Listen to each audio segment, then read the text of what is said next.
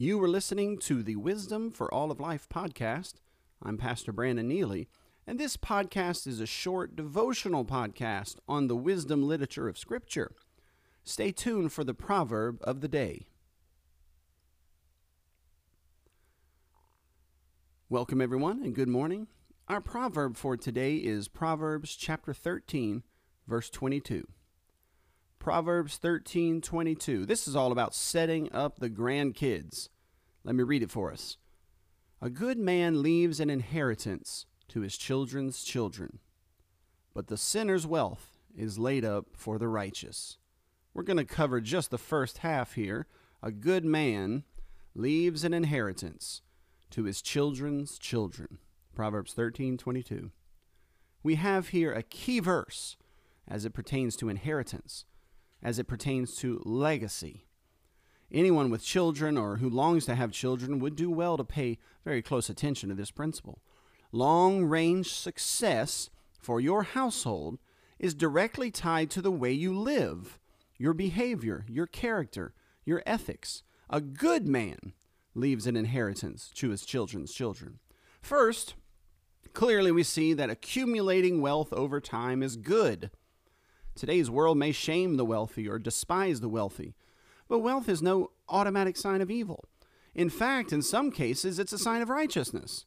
A good man accumulates wealth and makes plans to pass it down even to his grandchildren. However, a good man not only passes the money down to his children, he also passes down the ethics, the values, so that his children then do the same with their children this is true lasting legacy. This is true privilege.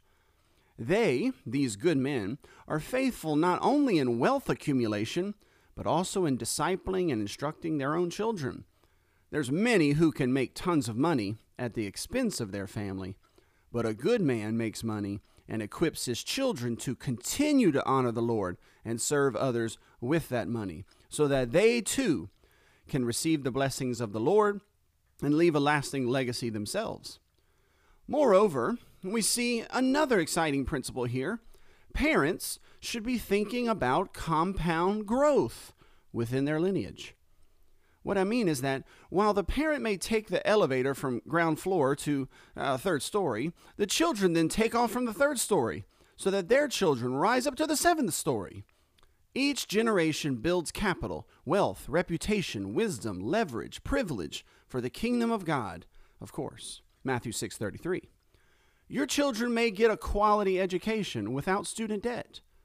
They may have a family property so that they could start off their fruitful years with no debt, no mortgage. Or they may inherit um, the, the fam- they may inherit the family business. It was a mom and pop operation, but in their lifetime it grows to serve even more clients. The tithe genera- generationally increases. The blessings and service to neighbors increases. The kingdom advances generation by generation, compounding as it goes. Now, there are many ways to go about this, but here's just a few tips, a few practical tips. And I'm no financial advisor, but these tips are generally true. Invest in assets that appreciate in value rather than spending all your capital on items and toys that depreciate. You can't pass something down that depreciates in value. Pass down real estate, pass down a business, pass down an education, pass down a kingdom mindset. Work that your grandchildren might have a paid for education or a paid for house or a business. Of course, if the values of hard work and kingdom first mindset aren't passed down as well, it's all for naught, but the principle remains. Also, here's another tip consider leaving wealth directly to your grandchildren and not passing all of it to the children. This simply diversifies the risk and ensures that some wealth goes two generations into the future. And whatever you do, do not hand over your wealth to covenant breakers or to prodigals. We all hope and long for those who are prodigals to repent, but this is a surefire way for your legacy to quickly fade away. It can be quickly spent off and wasted by a prodigal. Pastor, how do I get started in this? I love this vision. I love the idea of leaving a lasting legacy.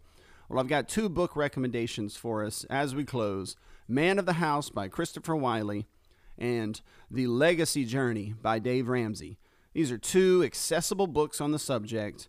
And, and, and, and, and join a church that's dedicated to strengthening a household. You're going to need some other folks on this journey with you. This has been another episode of the Wisdom for All of Life podcast. Would you leave us a five star rating in iTunes? Would you share this with your friends? That would be a big help to spread the wisdom of Scripture to others as well. And remember, before you go, that the, be, the beginning of wisdom and knowledge is the fear of the Lord. All of these things will be of none effect to you if you're not walking in a right relationship with God through Christ. I'm Pastor Brandon Neely. Have a blessed, have a blessed day.